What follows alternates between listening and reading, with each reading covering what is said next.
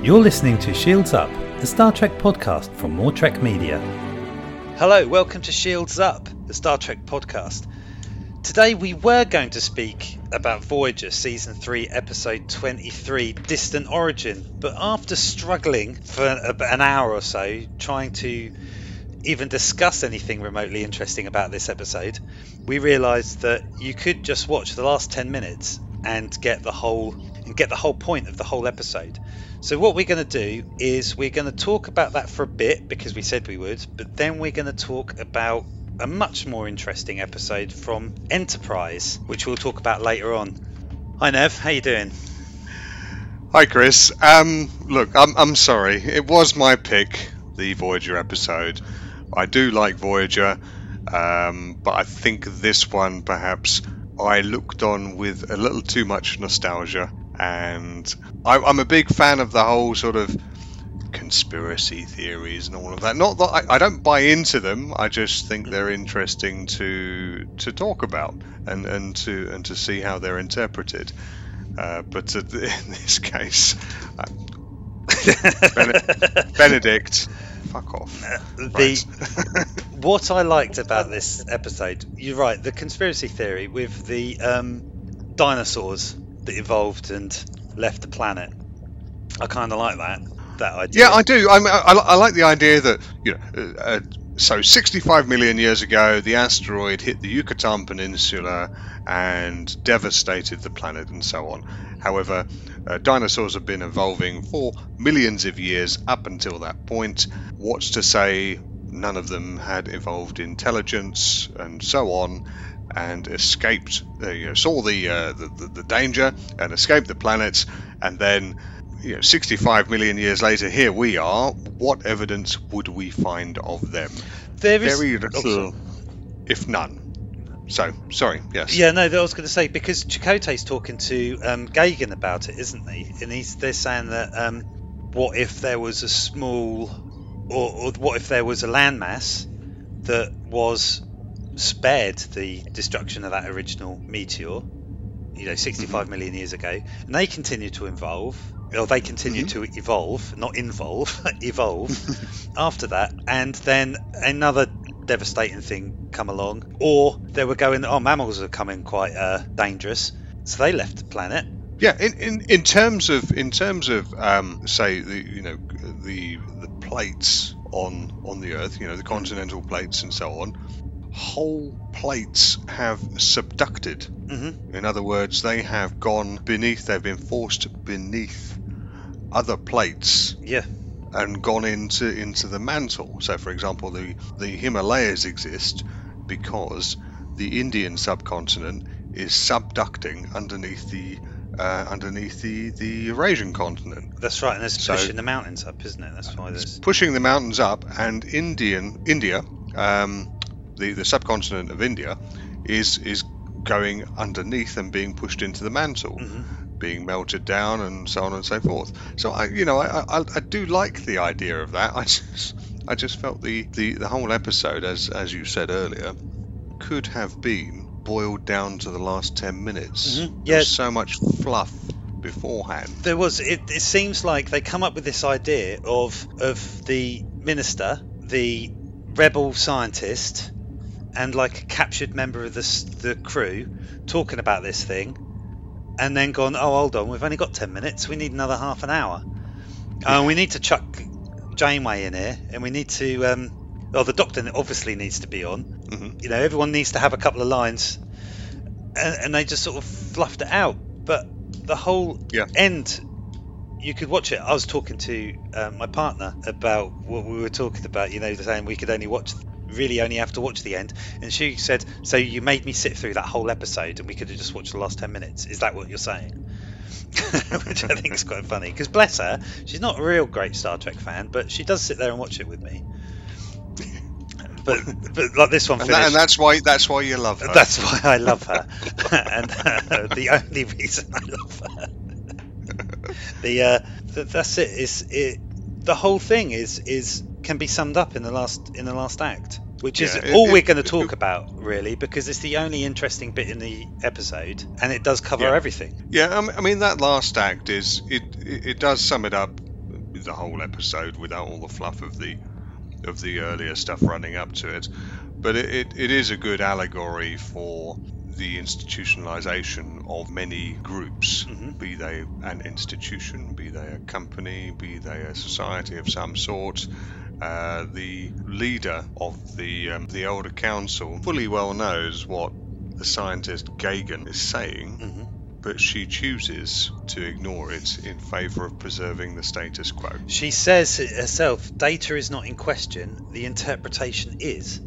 So she's looked at it and gone, oh yeah, we are from there, but you're saying that we're from there, and we don't like that. hmm And that's Exactly.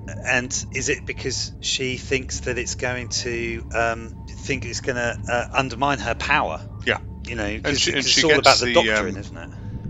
Well, she she uses every trick in the book to try and undermine it as well. or Even uh, you know, even including Gagan's um, assistant, his research assistant, who who I can't say without going, ah, Veer. Don't think you'll find many Babylon 5 fans around here, though, mate. Oh, I think you, there's there's there's more than you realise, mate. There's more than you realise. Yes. Anyway, no, it's a it, she uses every every trick in the Mm. book to try and undermine him, even down to cheap tricks like that. Yes. Yeah, because even his own daughter doesn't really believe him, as we find out earlier in the episode, which doesn't really matter in the grand scheme of things, Mhm. because it doesn't alter his course. The only thing that makes him repent is is that she threatens to imprison Voyager and destroy the ship, or, or the Voyager's crew and, and destroy the ship. And that's the Yeah, which is which is quite which is quite a human reaction, isn't it? Which, Mm. but I suppose, given our shared ancestry, as it were, back to the uh, can't recall. Sorry, piss off. He's got this tendency. I have a cat called Benedict. He's lovely, but I've got a really nice pair of speakers on my desktop, and the cones are exposed, and he has figured out that they vibrate and he uh, he likes to run his claws down them. oh, that's helpful. Yes, and he does it with a subwoofer at my feet as well. what a lovely, annoying cat you have. What a lovely annoying cat. Yeah. Yes. Right, he's gone now. He's gone to make a make a nuisance of himself somewhere else. Anyway, back to the show. Back to the show. And that, ladies and gentlemen, was an insight into Neville's life. So yeah, the um, it it, it just it, it does strike me that that something pertinent happens here, and then I'll make a an insightful comment, Mhm. and then you'll agree with me. Well, of course, of course, that's how these things work. yeah. I completely lost my thread. I'm sorry. but you're okay. You're okay. It's, it's the cat. Blame it on the cat. Um, the doctrine is all important to the Saurians, isn't it? It's, it's how they live their life, how they have their culture, everything. Mhm. And they, they travel around in these big city ships, and they've got colonies dotted about as well. And they're quite technologically advanced, obviously. You know, millions of years of evolution. They, they travel at transwarp, don't they? They, they Yes. beamed the entire Voyager aboard, and and this, that's a unique thing as well in the Delta Quadrant because um, earlier in the series, you know, when they're beaming stuff about, um, Mhm. nobody else really has transporter technology. So that's quite unique, isn't it? Well, it's interesting that the just going back to what you said about transwarp. Transwarp has been a bit of a sort of a wishy-washy thing in Star Trek. hmm um, because you've got a number of sort of mentions of transwarp. So, for example, back in the is the voyage home, hmm no, the search for Spock. Which one is it? The one where they steal the Enterprise. The search for Spock. Search for Spock. So. Yeah, so transwarp does have a number of mentions in Star Trek. So, for example, you've got the Excelsior hmm coming out of uh, Stardock, chasing the Enterprise in the search for Spock uh, when uh, Scotty, of course, uh, re- just puts a few bolts down on the uh, on the bridge of the Enterprise and says it's not going to go anywhere. Uh, so the transwarp is mentioned then, but it's not mentioned in the original series any time after that. And then, of course, you've got the the Borg with their transwarp conduits. Then these guys mention it as well, and I'm, I'm sure there's some other ones as well. But I, d- I don't know how that all sort of fits into into canon, as it were. Yeah, I think But, it's uh, just like another wishy-washy thing, isn't it? It's you, you, you, um you say, oh, we need something which is more technologically advanced than what Starfleet has, Mhm. or or other races in the Alpha Quadrant who all seem to be sort of level pegging on technology. So like, oh, these people are dangerous and more powerful. What can we give them? Let's give them metaphasic shields or or phasic cloaks is what's in this one, as well as um, Yeah. transwarp drives and, and things like that. And it'd be like, oh, it's not warp, it's transwarp. Mm. Yeah. I don't know what transwarp exactly entails, whether because warp is commonly said to be light speed. Mm. So what is transwarp? Is that greater than warp 10? How does this work? Well, that's it, because isn't warp 10 um, like instantaneous travel anywhere in the universe? At, Is it? I don't know. That's Well, a new one on me. yeah, transwarp. Transwarp drive. Let's have a quick Google. This is very interesting for everybody. Um, oh yes. Oh, yes, this is very interesting. That's my favourite word. You know that. Hmm. You know how many times I've edited that word out. Yeah, I, d- I don't know. It's very interesting. Oh yes. Okay, what does. Oh, I. D- While while you're doing this, I really do need to go for a Okay, so I will be back, and then you can you can look up your transwarp drive okay. on Google. Okay. I'll be back. So I've got a small cupboard Hmm. in the hallway, and I walked past it, and Benedict just launched himself from behind it at me. Did he? he realised that my jeans weren't working, Hmm. so as far as well weren't working as far as what he intended to do, and so he kind of just then ran off. So, Right. Anyway, so I, I think what we'll do, we'll, we'll, we'll um cut out all this shit about transwarp stuff. and transwarp ship. So, look, ultimately, I picked this episode because I, I was really nostalgic. I liked it. Mhm. I liked the idea and stuff, and I hadn't seen it in years, and I thought this would be a great one to do. A great introduction to Voyager. I think I realise now it's not. So, after having a, a chat with Chris, uh, we decided that we'd, we'd choose something else, and since it was my pick, I thought Chris hasn't seen Enterprise at all. And love it or hate it, there's been plenty of mixed reviews. Love it or hate it, I chose an episode from Enterprise that I really enjoy. Uh, and I chose season 2, episode 23, Regeneration. Uh, because I thought this was a great a great introduction to the series. It's uh, not part of the main story arc. It has uh, all the classic elements of the original series, which is part of the reason why I really enjoy Enterprise. Uh, without, so it's got all the classic elements without being overly hammy, and it also ties into the overall greater picture of the Star Trek universe. So, Chris, you watched this. You've not seen Enterprise before. What What are your first thoughts on on this this this particular episode? You're right. I've, I've not watched Enterprise before. Um, I might explain that why sometime. Um, Mhm. It's got nothing to do with the fact that I thought, oh no, not another. It's not going to be Next Generation. I don't want to watch it. Um, it was more of a what was going on in my life at the time. Um, I saw this episode, and I regret not watching Enterprise before now. I really do because when I want to watch Enterprise, I always watch DS9 or, or definitely the TNG or maybe the original series and some Voyager, but I never mm. put on Enterprise at all. And you're right, this show or this this show is is great. It does have the feel of the original series of, of adventure, whereas Next Gen is very much an established federation, and they've got you know they're they're wandering around. There's not a lot of adventure going on. It's m- much more an exploration of of humanity in relation to humans and other races than just a good old sci-fi romp. And this episode is definitely a good old sci-fi romp. Do you know what? I think that's a great phrase, and I, I think that that epitomizes the series as a as a whole for me. It does mm. have its down points. It does have.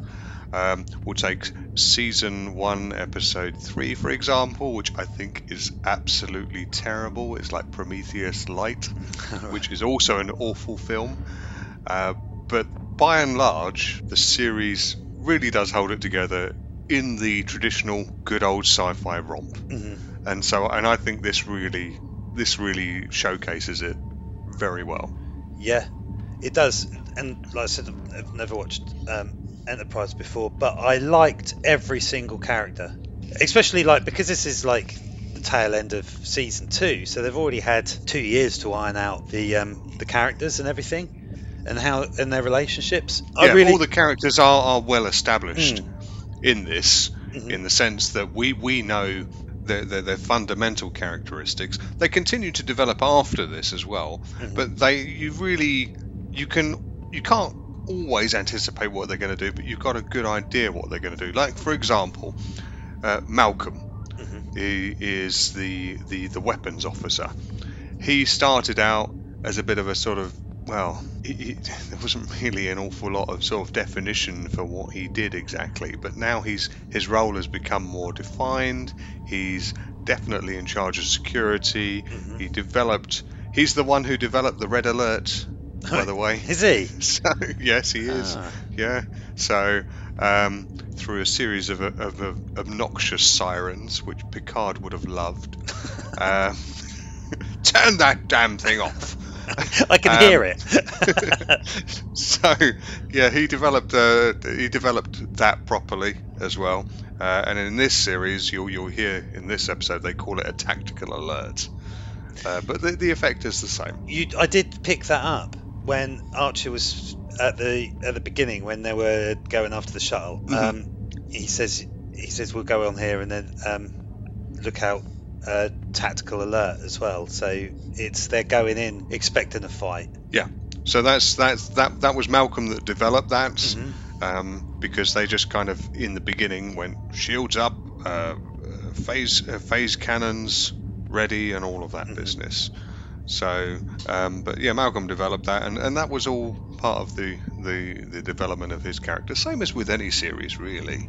Yeah, you, you're right. I did I did like the characters. I liked Archer. hmm You know, I was thinking, oh, will I ever see him as anything but Sam Beckett? But now I, oh, I know, I know. but he's he's great. I, li- I liked him in this. He is very much first and foremost out there to help. Yeah.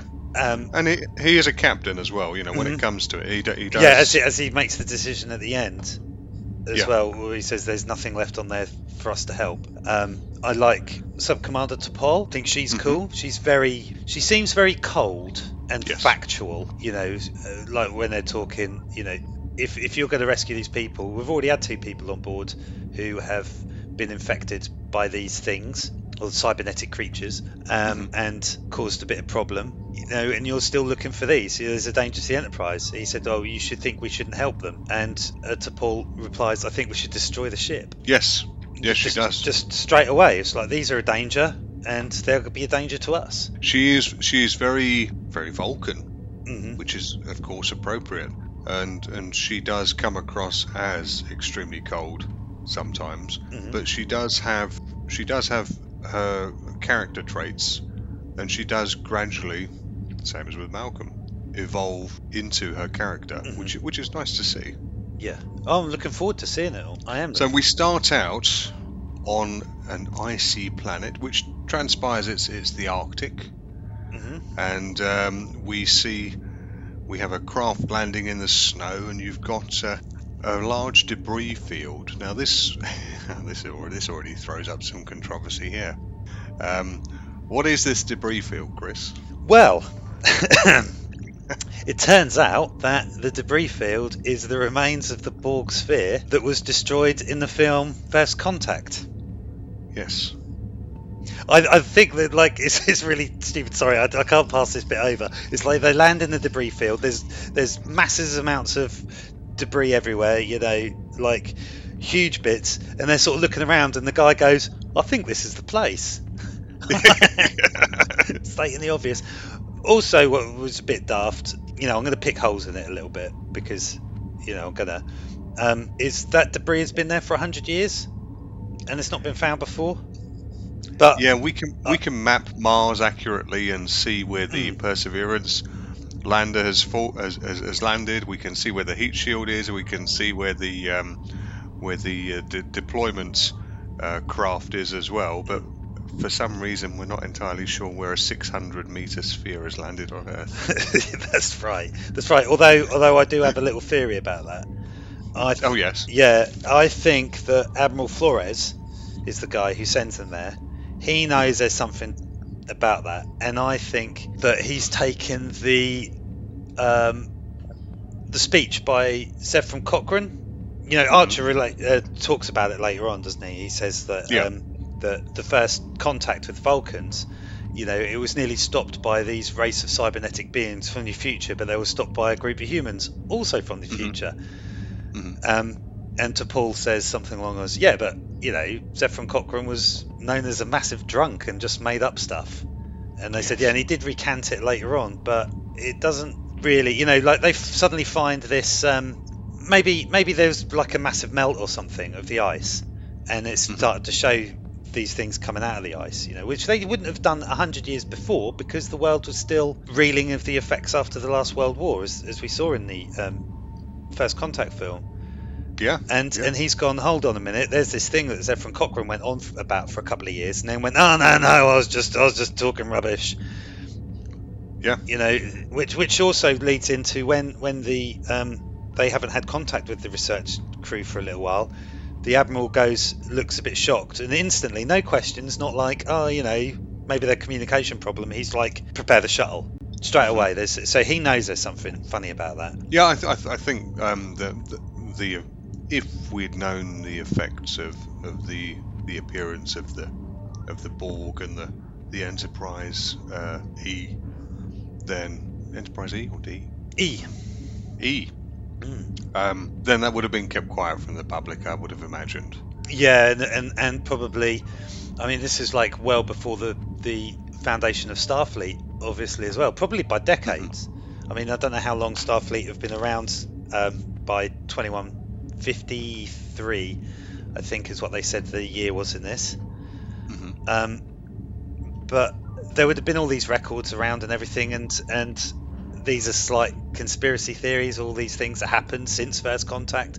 What's right? What's wrong? You know, what's a lie? What's just what's just you know just just stories and, and things like that. But as as the things are being uncovered, you know, all these stories are suddenly going. Oh, hold on, these these these might have a bit of truth to them. Yeah, it, I think somebody somebody somebody somewhere would have known. Mm.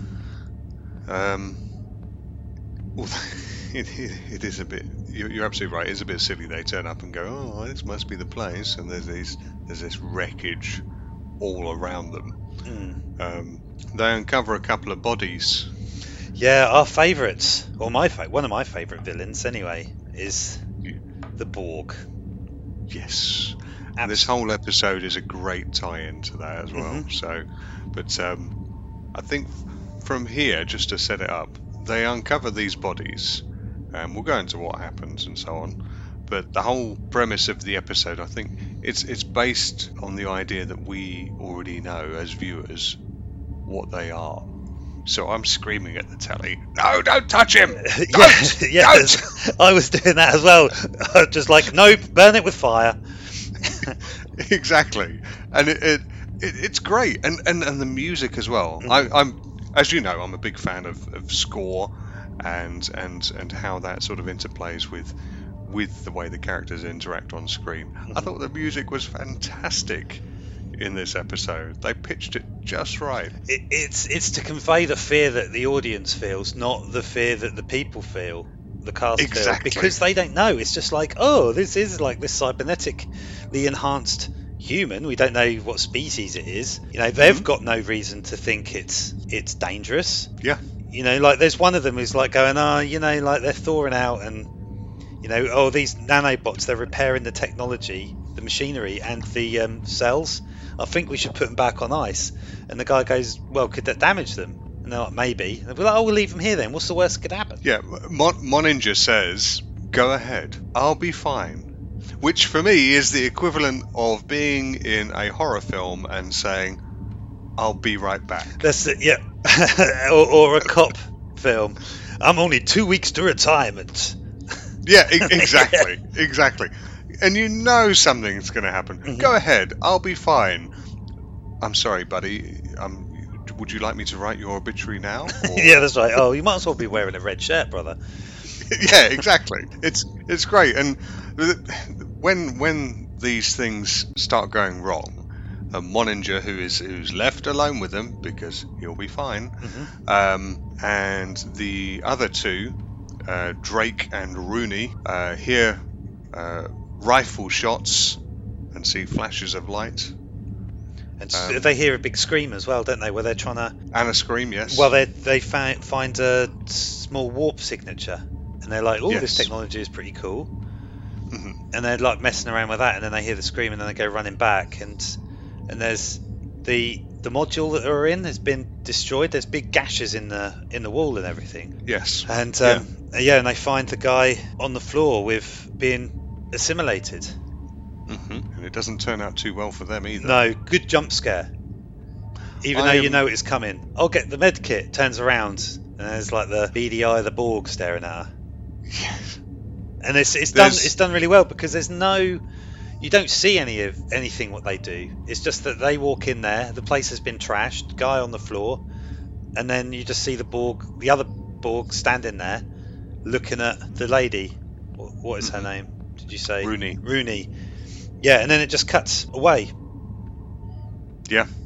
Because we, because we as I think it assumes that we as an audience already know what's going to happen. Mhm. But if if if you don't, then it's still equally, you know, it cuts away, and you can pretty much guess that bad things are going to happen. Mhm. Um, just going a bit meta for a moment. Okay. The um, the main character in um, in in Prometheus again, I'll refer to Prometheus uh, is uh, Doctor Shaw, and uh, she's played by Rooney Mara, and I almost wanted Rooney, the character here, to say, "We were wrong. We were so wrong." I think that would have been a stretch, though. it might have been a stretch, but I, I would have, I would have appreciated it. Well, that would have been good, though, wouldn't it? It was like, oh, it's all connected. Everything is. So, um, just in the run up to this, Mm. did you see? Did you see Rooney and Drake um, running back towards the uh, running back towards Moninger and, and Mm. trying to help him? Did you see how, how awesome that CGI was? Oh no, mate! I thought I thought I was actually watching that they'd had a practical setup there. It was that good. It, well, I, I was almost fooled myself. yeah, was. Um, clearly, there were two bathrooms, so two two toilets waiting at the end of that run, Mm. yes. And clearly It's- they I- needed them. I blame it on the cold and the um, and the uh, suits that they're wearing to keep them warm. That must have been it. Yeah, Mm. you're right. That that was it. Yeah, Silly it- me. th- that's got to be that, hasn't it? So, uh, it's uh, amazing. 2000s, was it 2000s? Yeah, special effects. I, I would have thought they might have been a little bit better than that, but um, Well, it depends if- on the budget. When you got to go, you got to go, haven't you? You Yeah. When was it? 2003. know, 2000s, early 2000s, wasn't it? Yeah, yeah. That's uh, uh, you know, like it's a weekly serial. They can't really spend too much money on um, special effects. I mean, those bits of the Arctic were a little bit ropey, but the models of the the ships hmm th- that was really good. I really, I thought they were pretty good. Yes. Yeah. The um. Yeah. Do you know what the the the Enterprise itself? Mhm. I, I, I really like that model actually. I think Yeah. that looks really good. It looks it looks a damn sight better than Discovery, Well, as far as I'm concerned. Well, yeah, yeah. It is a, it is a, it is a really good looking ship. It, it, it's more akin to what a Star Trek ship would look like, Mhm. whereas Voyager doesn't really. Um, Voyager, Discovery doesn't really look like a Federation starship, does it? A Star Trek starship. It's got the key elements. Oh, the big just, saucer section and. Yeah, but they're just sort of. It just feels a bit weird, doesn't it? Mm, Did you watch the um, the credits? It's been a long road. no, No. no. Well, I, no. I think I've seen them before. Because don't, they start out with like the planet, and then it's this is from memory from years ago. That um, it starts off with the ISS, and then it just expands, and then You got the ISS. You got various sort of. Uh, well, no, actually, it starts with the Enterprise, the ship, as in the sailing ship. oh right, okay, and then there's a map that talks with Enterprise with a Z written on it, and, um, and various other bits and bobs, and then it sort of does clips of video of um, uh, various astronauts, and then you've got the um, you've got the there's a space shuttle. I can't remember which one it is going. Probably up. the Enterprise. Uh, the Enterprise never flew. Did it not? Oh, No, no, no. That the en- so fact of the week. okay. The enter- the Enterprise space shuttle never flew. It glided off the back of the 747 carrier for testing, but it was never intended to go to space. Oh, well, there you go. Uh, it was it was merely a glide model. Um, and the Enterprise itself is located. I'm trying to remember where she is. I think she is at. I think she's at the she's at the U.S. Space and Rocket Center in. I think she's in Florida. I don't think she's at the Huntsville one, because the one I saw there I think was a mock-up. right. But um, yeah, I think she's in in Florida. But she, yeah, she was never intended to fly. She was Oh. merely used as a gliding as a gliding test bed. Well, thank you very much for for comprehensively putting me in my place there. That's my pleasure. Oh, yeah, you're very welcome. You're very welcome. You're very You're welcome. very welcome. Very welcome. Very welcome indeed. Hmm. Yes. Um, so going back, no, it's not Chris, the Enterprise, taking off in the credits. All right, yeah, we've done this bit, right? But no, I didn't. Uh, watch it, I didn't watch it because I watched I watched this on Netflix, and there is a helpful skip intro thing, which I always do. I've I don't believe I've watched an introduction to a TV show in years. It's worth it because it it shows us sort of the progression from the Enterprise sailing ship through to the Enterprise, including uh, Zefram Cochrane's um, ship as well, uh, up through to the Enterprise that is in this series. Uh, although after a while, you'll actually get used to the the uh, the soundtrack and you'll start singing along. Will I? So probably it's best if you don't. it's been a long. Right, yeah, we're not even going to start that. um, anyway, where were we? We were talking about Malcolm and Phlox looking over the data that Starfleet had sent the Enterprise about these cybernetic life forms. you know that's rubbish. What? We weren't talking about that. At we all. were, we were, we were talking about it, and um, and Malcolm is concerned that you know there was a bunch of scientists there, not just the three that we saw, but there were some other ones. Um, that um, that how were they overpowered if these people were armed? So he wanted to have a look to see the arm if that had any um, weaponry in it. Oh yes, I remember now. Okay, let's carry on. um, so, um, so yeah, they were talking about the they're, they're talking about the, the, the data that was received Hmm. from these guys, and um, Malcolm wants to know if this uh, scan of the arm is, is is a weapon of some sort. And Phlox, of course, isn't so sure. No, it, it, it shows it doesn't show any sort of weapon technology in there. And Malcolm's concerned that how did they overpower the scientists if if it wasn't a weapon, if it was just another arm, which is like a they, they come back to that later on, don't they? With um, with how the physical strength of the Borg are is or, or the species is incredibly enhanced when they become a Borg. Yeah, even, even with the sort of the, the proto Borg, as it were, with the, the nano machines working in them, they're already making changes. Like, for example, Phlox talks about changes to the renal gland. Um, uh, Oh, that, that was he was talking about the Bynars, wasn't he? Because they were talking about um about um, Malcolm going, oh, why would anybody like put all this cybernetic stuff in it? And Phlox goes, well, would you have if your heart failed, would you want a uh, a, a mechanical replacement heart, or would you rather die? And Malcolm's goes, oh, you know, that's that's that's different. But you know, it, it, it's not really. Once you start going, I suppose.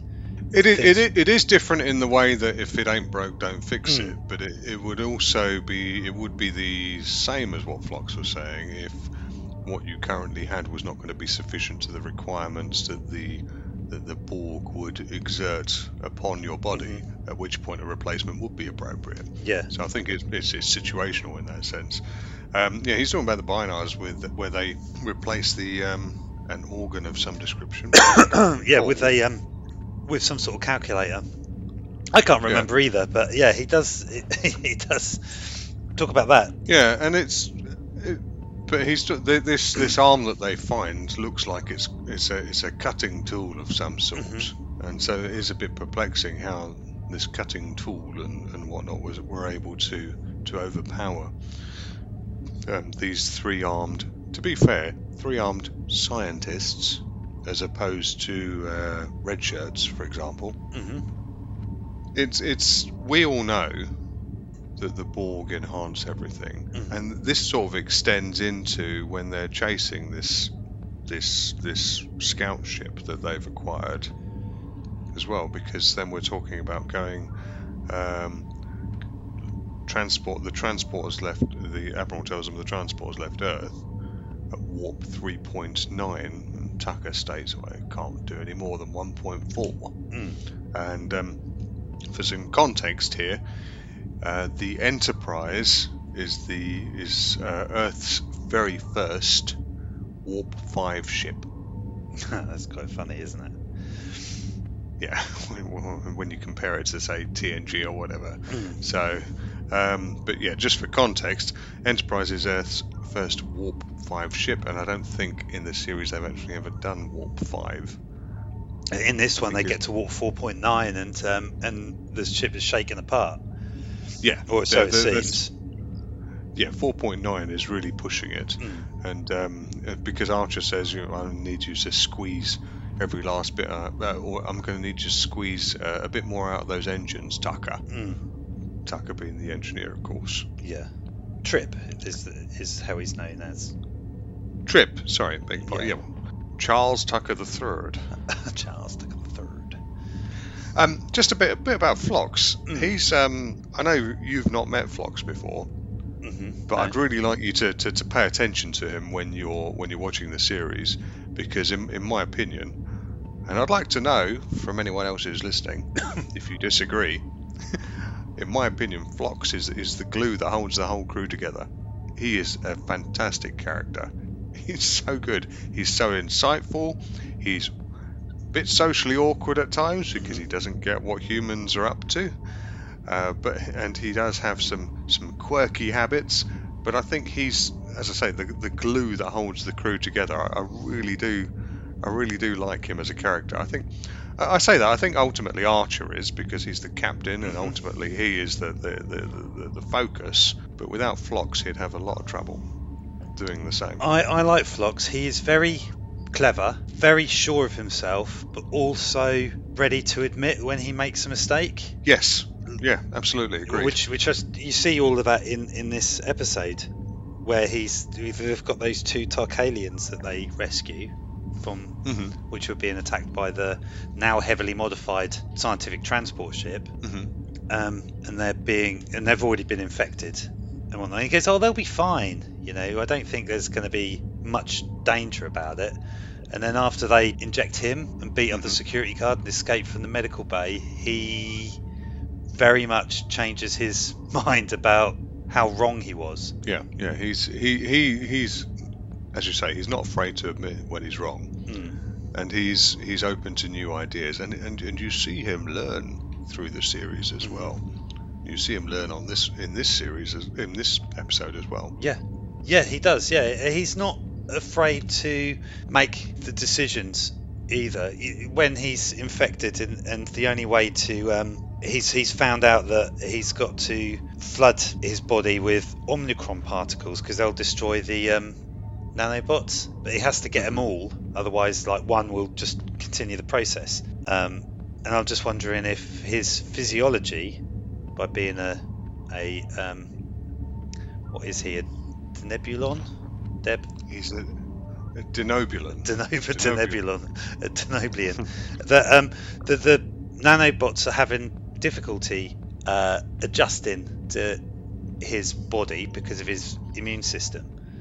And I'm just wondering if like when he gets rid of all the particles using the Omicron particles, or the, the he gets rid of the nanobots by using the Omicron particles, would a human be able to? Would a human be able to stand up to that sort of treatment physically? Would it kill him? Because they, yeah, they, he's, they- they- he's already shown in he's shown that he's um, previous to this episode he's shown that he's got a quite a different physiology Mm. and quite a bit more resistant than us and it is quite clear that he is in pain when he goes into that um, into that machine yeah, yeah, because I the machine which he's which he's put into by a random red shirt the it was the it was the guy who got beaten up by the other Borg. was it him? Yeah, he, who got thrown Oh. across the room. Yeah, because he stays in there because Archer says, um, "Oh, you know, just stay here, just just in case." And he's like, "Yeah, Oh. understood, sir." To keep an eye on him, and, and he's the security guard. Look, just keeping an eye on Phlox. oh oh okay it's that same guy okay. Yeah, it's the All same guy. yeah. All right. Uh, well, I just thought it was just like a. I'm like, who's this random guy who's going to stick him in? And he really trusts him. Hang on. well, I'm, I'm, yeah, I, he's Starfleet officer and all of that, but no, I want I want someone I trust.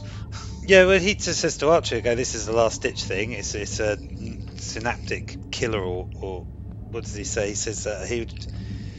Um, and Archer says that's a bit strong, isn't it? And he says, "I have no intention of turning into one of those cybernetic creatures."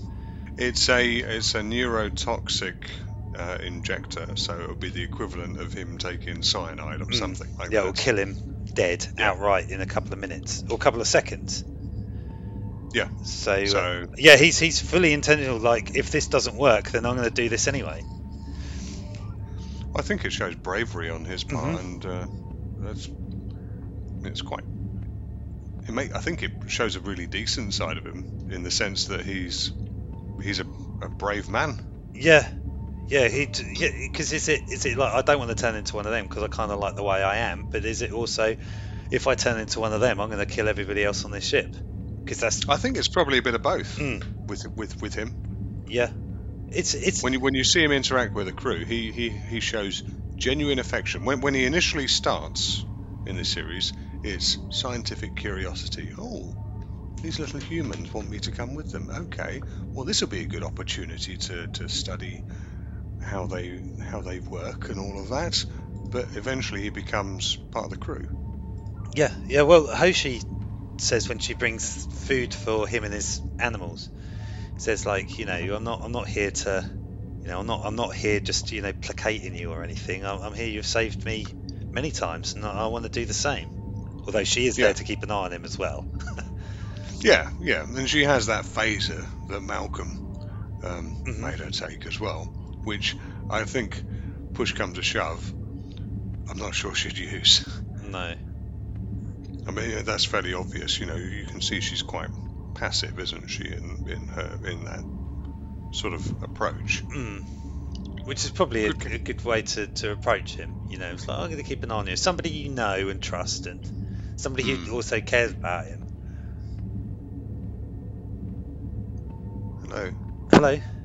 Oh, sorry, you, you, you- cut out halfway through Oh. that sentence. Oh, no, you, you might you might you might not have at your end, but you did at my end. Oh right, okay. Yeah, So- you've, you've happened to you a couple of times, so I've just ignored it and waited till you come back, and you were oh, still oh, sorry. Is talking. this Yeah, I think fir- it's first, first time it's happened? Sorry. No. Yeah, it's happened a couple of times where you've sort of faded out, but I could still sort of hear you talking. So I was waiting for till you come back. Oh, okay, okay. Sorry. Yeah, It's first no, time it happened, so I'll, I'll try to ignore it in the in, in the future then, and just keep rambling. Mm. So, Yeah, Um, yeah, no problems. but in the meantime, they're chasing the ship, hmm and they find it. Hang on, let me start that again because I'm trying to find the bit where I. What's the name of that alien race? Telarians or something like that? Tarkalians. Tarka. Oh, Tarka. Yes, on the previous page. So in the meantime, um, while Phlox is infected, or as a result of, of, of their escape, these Tarkalians have escaped, injected Phlox, Mm. and they start getting into the Enterprise systems. And um, we see Malcolm and a security team go down to confront them and to stop them hmm and we get to see them. We, we get to see them attack them with the with the the phase pistols, as they call them. Yep. And we see the well-known personal shielding that the Borg have. Yep, I was just sitting there waiting for that to happen. Yeah, so though when he go, yeah, put that down, and they just, it was a classic Borg movement as well, where the Borg is doing something, doing its job, changing the systems, and then just looks over at them, assesses they're not a threat, and just goes back to what they're doing, hmm and then they start shooting her, um, and then the, the shield comes up, and he, she, he ignores the first one, but when they all start firing, that's when it's like, oh, I'm going to deal with this threat now, because you're just Yeah. stopping me from doing my job. You can't hurt me, but you're you're stopping me from doing this. It's, it's like it's an, an irritant, Mm. Yeah, yeah, that's it. Because that's all all they are to the Borg, and I don't think they try to assimilate them because of what they're doing to the ship is more important than getting more, or you know, assimilating the the crew Yeah. At that point. it's, it's, it's the classic Borg thing, Mm. isn't it? Whereby, for example, when when Picard goes on to the Borg ship in Next Gen, and they're they're all ignoring him Mhm. until he starts being annoying. Yes, yeah, th- yeah, that's right. And uh, the the same thing happens here as well. It's when they get closer to the uh, when Archer and Malcolm are getting closer to the EPS conduit, and they're like, "Oh yeah, they they shouldn't be here," and they just keep sending more and more drones at them. Yeah, yeah, I do, I do, I, I think it, it was. If you've seen the Borg before, you know what's going to happen, but you just want to see how it plays out. hmm and and the, the, the, the tension is there, and I think they pitch it just right. And I think if you've not seen it before, or seen uh, Star Trek before, I think you'd still appreciate what's going on. You might not know that they've just gone ahead and remodulated their their their personal shields, but you'll appreciate certainly that something something awry has happened. Mm-hmm. Because it was like a rediscovery of, of what we saw in TNG with when they first met the Borg. You know, and they had to discover that they're remodulating their personal shields. And obviously, they, they've got next generation is technology 200 years advanced of what these guys have. They're not going to know that. They're mm-hmm. just like Malcolm says, yeah, we just need stronger phase pistols. He doesn't think about Yeah. changing the the modulation of them. He just makes stronger phase pistols to get through their their armor. Yeah, and I I think if he had talked about remodulating the frequency or whatever, it would have been a bit meta and it would have cheapened it. That would have been a bit too Star Trekky for this particular Star Trek. I think Mm. that was that fits perfectly well in with Next Gen and Voyager and whatnot because they're Star Trekky Star Trek, aren't they? This is more adventure Star Trek, where Yeah, this is this has more of the the, the original series Hmm. kind of feel to it. Yeah, yeah, that's right. And I, I, really, really enjoy that. The um, you know, they blast the Borg into space to get them off the ship in the end. They do, and that and that was a, a tough choice, wasn't Uh, it? You can see it on Archer. He's just like, I don't really want to kill these people because you know they're still Tarkalians, they're still people, but they're doing something to a ship. They can't. They're attacking his crew. He gets Mhm. rid of them mainly because um, he he was talking to T'Pol about uh, Zefram Cochrane, and he said like there was something about that he couldn't put his finger on, and he he looked up the speech um, that Cochrane made at Princeton University that nearly hundred years before. hmm Um, and he said, you know, like I was a big fan of Zefram Cochrane. You know, I've, I've, I've read everything about him. I, kn- I know all about him. And he had spoken about the true events about his first warp flight. He Yes. said that a group of cybernetic creatures from the future who had intended to enslave the human race, and they were stopped by a group of humans also from the future. And he's like, you know, was it made up? And T'Pol's, you know, is he had an overactive imagination, and nobody took it seriously, and Cochrane recounted the whole thing. Yeah, it was no, known for drinking as well, apparently. Yeah, yeah. But the similarities, he's like the similarities and the current events are a bit too much for coincidence. So he's like, you know, they, they can't be stopped. I've got to get rid of them. And what I was thinking about the Borg, you know, they were in the ice, like technically dead until the machines woke up and started repairing Mhm. for a hundred years. You know, obviously too cold for the machines to work to repair them. They're floating around in space until, like, you know, they fall into a sun or hit by a passing comet or or fall and burn up in the planet re-entry or something. If uh, is that do we know or do you think that they'll just float around and say they get picked up in a thousand years? Would the machines come back online and repair them? Do you think? I think possibly, but uh, they might go into some sort of hibernation. Um, I don't know. It's just something I thought about when they were just floating around because, you know, they, they seem to be able to come back from pretty much anything. it is possible, but I think the, the chances of them being discovered just floating. Oh right, yeah, two very very small specks in in the infinite area that is space. Yes. Yeah, I, I think I think it might be a little fine that that would happen. yeah. Yeah. However, we shouldn't completely discount the No. possibility, and this is Star Trek, and coincidences do happen. they do. They do.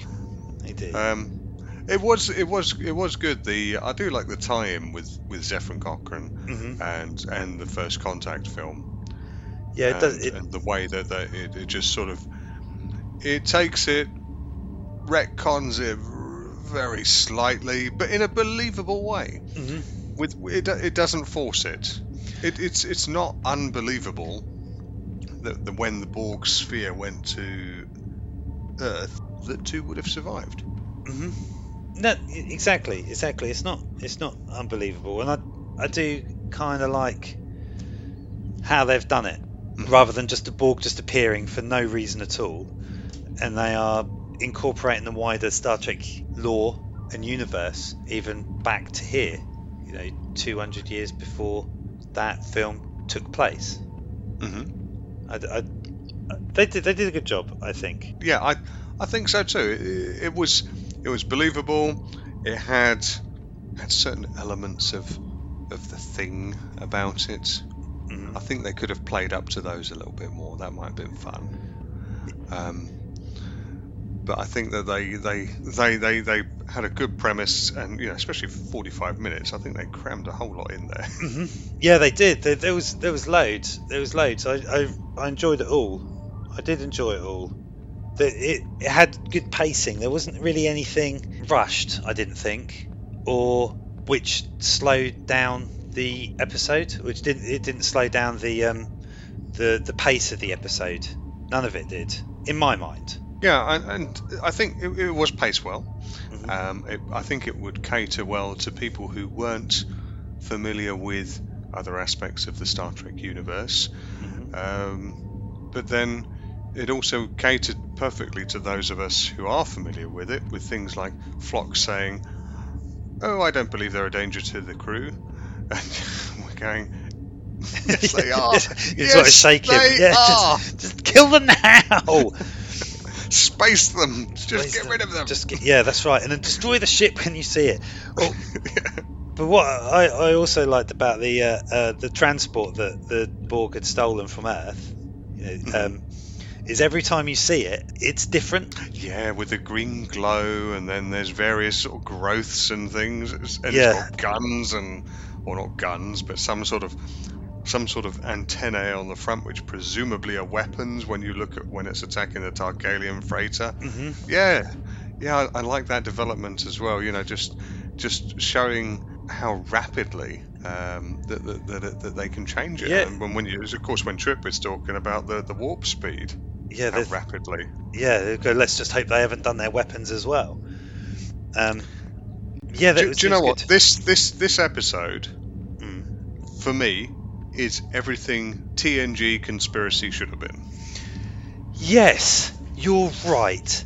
You're right. I know, I know. You you are right. This this would have been this would have been great if they'd have done it. You know, like the Borg just rock up. There's two of them at the beginning of this episode, and then there's 27 of them at the end.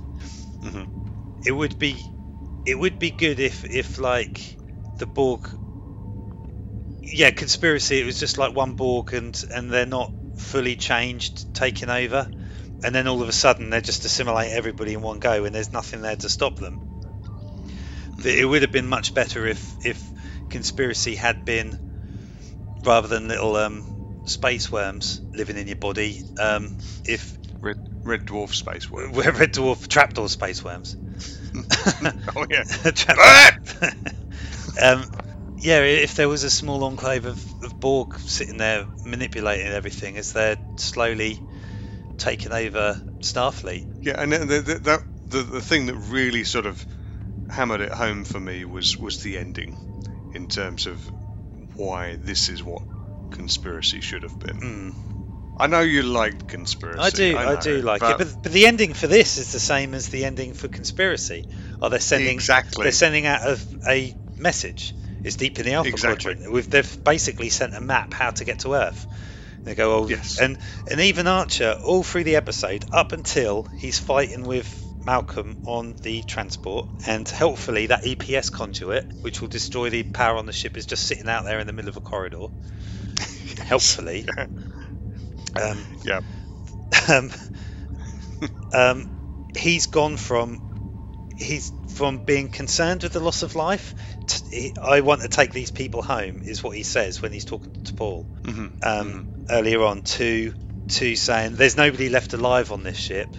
To we've just postponed the invasion till the 24th century, and that's Yeah. that's a big step to take.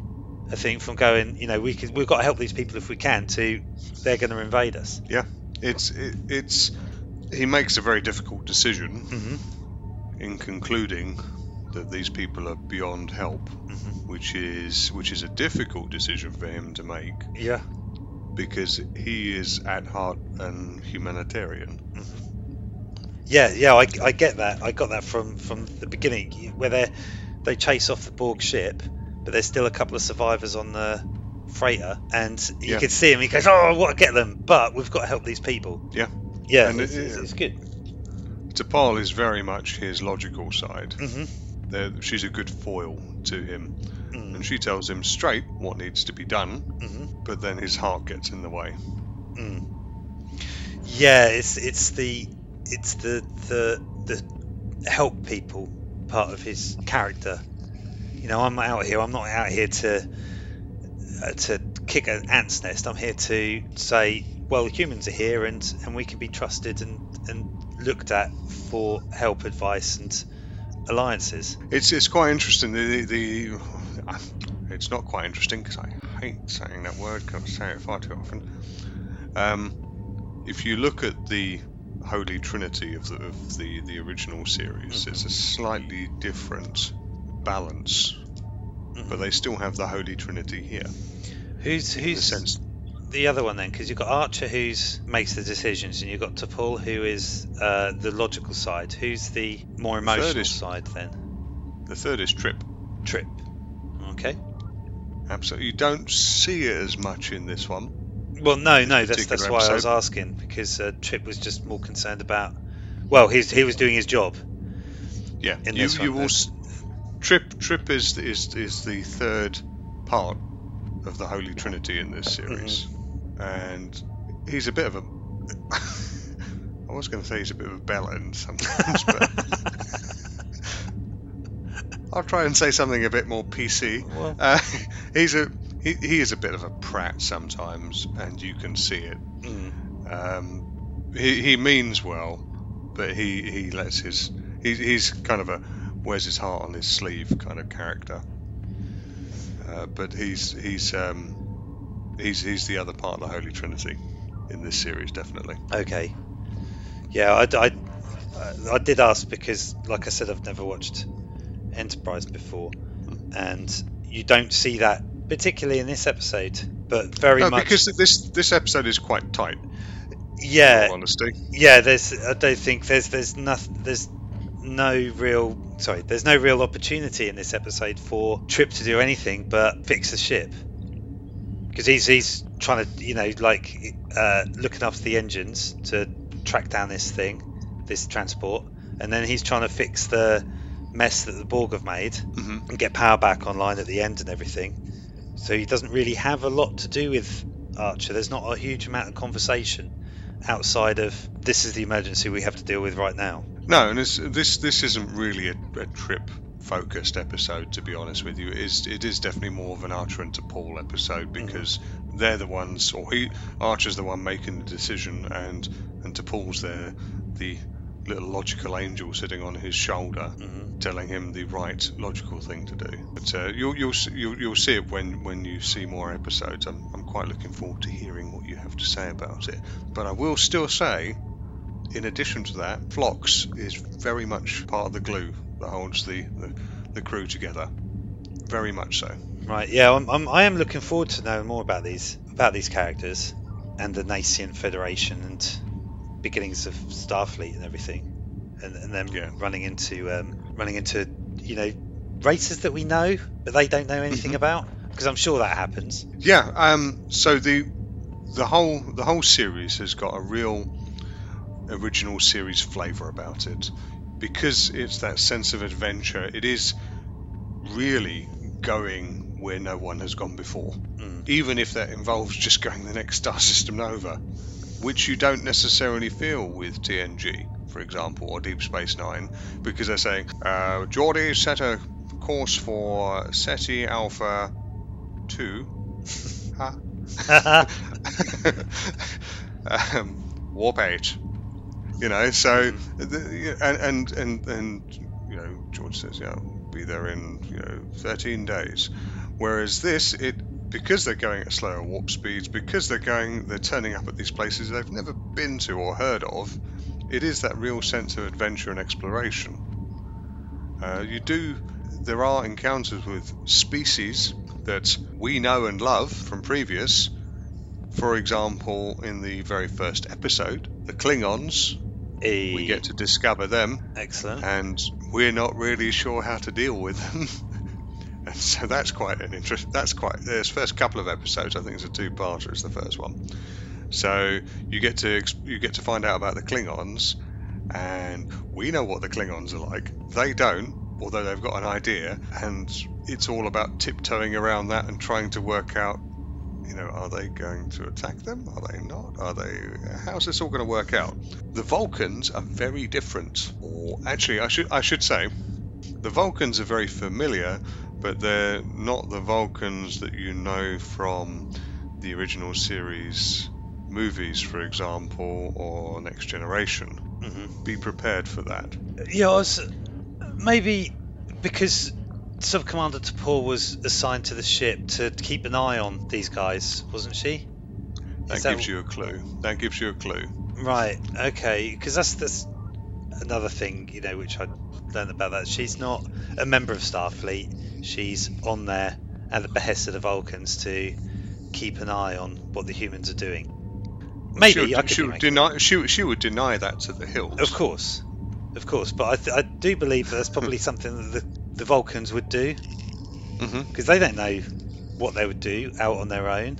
All the way from all the way from the first couple of episodes, or the first two parts, I should say, you'll find out about the Vulcans, and they they they, they do.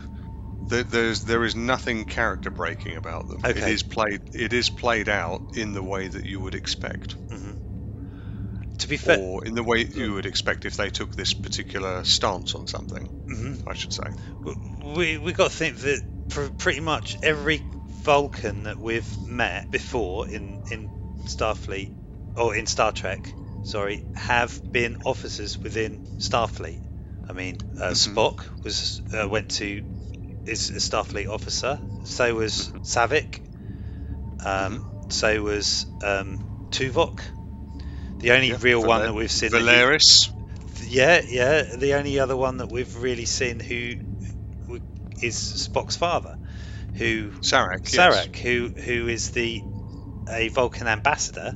So he would be Mhm. somewhat different to a normal for Vulcan Vulcan who would have gone Uh, through to the Science Academy because he would obviously I think being an ambassador he would be more open to be not as Vulcan because of his role as an ambassador. Have we seen a Vulcan ship in uh, TNG, Deep Space Nine? I'm fairly sure we've seen one in original series, although Mhm. I can't quite recall. Have we seen a Vulcan ship? I can't remember if we have. I'm sure we must have. We must have. I'm sure, But- yeah. You, the I do like I do like the, the, the, the stance they took on the Vulcans. It was it was it was good. It was unexpected, but a a pleasant surprise the way it turned out. Yes, I'm, I'm looking forward to seeing it. Yeah, just not episode three. It just, Just it not just make- makes me it just makes me angry. Does it? It does. okay. It just I have to watch that just- sometime then. it just it just I'm I'm gonna find what the name of it is. just so if you suggest it, I say no, no, No. we are not doing this one okay. because I will go on a rant. Will you? Oh, Episode three, Strange New World. right. No, Okay. no, no, no. No. just to be clear, unless you, unless you want to hear me go off on one. no, no, it's fine. It's fine. It's fine. It's fine. right. Good. I'm glad you enjoyed that. I did. I'm glad I got to introduce you to the to the series as well. I'm sorry you didn't see it before. I understand there are reasons, but I'm glad you you finally discovered it because it's it is it is a good series. Wa- With with its bad parts, with its dud episodes, warts and all, it's a good series, and it's a good it's a good original series romp for the most part. Yeah, I, I I agree. Like all of Star Trek has some good bits and some terrible bits. I I think that's just the nature of any TV show. But Mhm. because I particularly like Star Trek, the the lows are particularly low when you when you watch them. Like you were talking about that episode, it's just absolutely diabolical, and you I'm never going to talk about it or never going to watch it again. You you have that in in You all. have to go watch it. You have to. Well, of course, of course, I'm going to watch then you'll it. see what I'm talking about. yeah, I mean, like we look at the Voyager episode we were going to talk about. yeah, I know. I'm sorry. No, that's that's fine. I mean, I haven't watched Voyager since it was first aired, and um, because like when I when I want to watch Star Trek, I always watch pretty much always watch Next Gen Mhm. because that was the one that really got me into it as as a fan, not a not a, like a well researched fan about the whole thing. But I, I do I do think this show is great, and this episode as a introduction into Enterprise. It'd be a really good one to show them. You'd be like, oh, I don't know if it's any good or anything. You show them this. It's got everything. If you, you go, oh, I only like next gen, you'd be like, well, you've got the Borg in it. You've got all this awesome stuff, and it's a good pace. And everybody is, every, all the characters are really good. I, I really enjoyed them. I got a feel for who they are in this episode from never watching the episode, uh, the series before. Yeah, and you and you've got also, without it being blatantly obvious, but um, you've got also ties into the the overall story arc. So, for example, the connection to First Contact hmm as well. Yeah. And uh, I think you when you when you described Phlox earlier, I think you pretty much nailed him. Mhm. so, um, which is great that he conveyed all of that, or the actor conveyed all of that, in just one episode. hmm Yeah, and and and Archer's moral stance, I think I got a good grasp of, but Mhm. also the decisions that he'll make, even though they pain him to do it, it's the right choice to make, and he's going to live with that, regardless of whatever other people think of. Like T'Pol is Yeah. like just destroy them because they're a danger. They, they shouldn't be here. They're they're, they're going to take over the ship. Blah blah blah. And he's like no. And even when he has the ship destroyed at the end, Mhm. it's still a decision that he doesn't like making, and that comes across Yeah. very well. I, I, I- really enjoyed this episode. Good. I'm, I'm glad you did. Um, this is one of my favourite episodes of of that se- of the season Mm. um, two. So I, I think it really, as I said, it's standalone as well. It's not involved in the overall arc, and I felt it was a good introduction. So I'm really glad you liked it. Um, so that said, what are we looking at for next week, Chris? Got a great one. You're gonna love it. I'm not so sure with that tone of voice. We're gonna go to do our first episode of Deep Space Nine. Okay. oh yeah, I don't like this laugh. um, it was nominated. This particular. It's got it's got Ferengi in it, hasn't it? And then you know. well, yeah, it has. Ferengi. It's got a Ferengi in it because Quark's in it. Oh well, oh, okay. You as know. long as it's Quark, that's fine. Yeah, right. it's, it's not. I'm not going to purposefully choose a Ferengi centric one, But this um, this particular episode was nominated for an Emmy Award for Right. for best hairstyling in the series. What in Star Trek? No. Seriously? Best hairstyling in the series in 1993. This episode was nominated for an Emmy Award for the best hairstyling in the series. I find this very hard to believe, but go on, hit me with it. In yeah. 2015, binge watching guide for Star Trek Deep Space Nine by Wired recommended skipping this episode. In 2016, fans at the 50th anniversary Star Trek convention voted this episode as the worst episode of the series and the eighth worst episode of the Star Trek franchise overall. We're gonna be winding me up. no, I'm not. We're gonna do this. We're gonna do this. It is Okay. an episode from season one, episode 10. It's called Move Along Home. Is, is, is, was this nominated just above my recent pick of Distant Origin? No, well, you you looking back on that one with rose tinted glasses and a bit of nostalgia. This one, we're going in feet first with this is the worst episode of Deep Space Nine. Avery Brooks said that it was one of his two least favourite episodes that he had done of Deep Space Oh, Nine. Come on. Yeah. Seriously? and this is a pre- this is a pre-beard Sisko. This is this is yeah this is pre bald beard Sisko.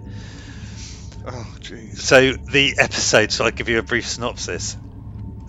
It's uh, a I, I group- don't want one, but you're going to give it to me. Anyway. Yeah, yeah, I am. I am. A group of aliens from the Gamma Quadrant, known as the Wadi, play a visit to the Deep Space Nine. They challenge the bartender Quark to play a board game in which the lives of the crew appear to be at stake. Episode is widely regarded as one of the worst of Deep Space Nine. Oh god. Okay. I think All it. right. I think it will be fun. I think it will be fun. Ladies and gentlemen, next week, for your delectation, Deep Space Nine, Season 1, Episode 10, Moving Home, the worst, or at least one of the worst episodes, as voted by the 2016 Star Trek Convention, uh, episodes of the entire franchise. yeah, whether the, the eighth worst episode of the entire Star Trek franchise. I should never have asked, should no, I? no. It's, I'm not even drunk. I don't know why. Why did I? Okay, well, you know. I wish I were at this point. Yeah, yeah. I you forget know, it. It'll be, it'll be fine. It'll be fine. Oh, great. Okay. Mhm. Well, all right. And, and with with that, um, thank you very much for listening. If you could skip over the last four minutes, that'd be great. Um, but in the meantime, we you can find us at Shields Up Podcast on Facebook, Shields Up Six on Twitter, and uh, various other platforms. Chris, help me out. Instagram. Um, yeah, we can, we're on Instagram. But I can't remember the name. It's probably Shields Up Podcast. It's probably so- Shields Up Podcast. just look up Shields Up Podcast, you'll find us. So, thank you very much, and we will speak with you next week. Goodbye. Goodbye.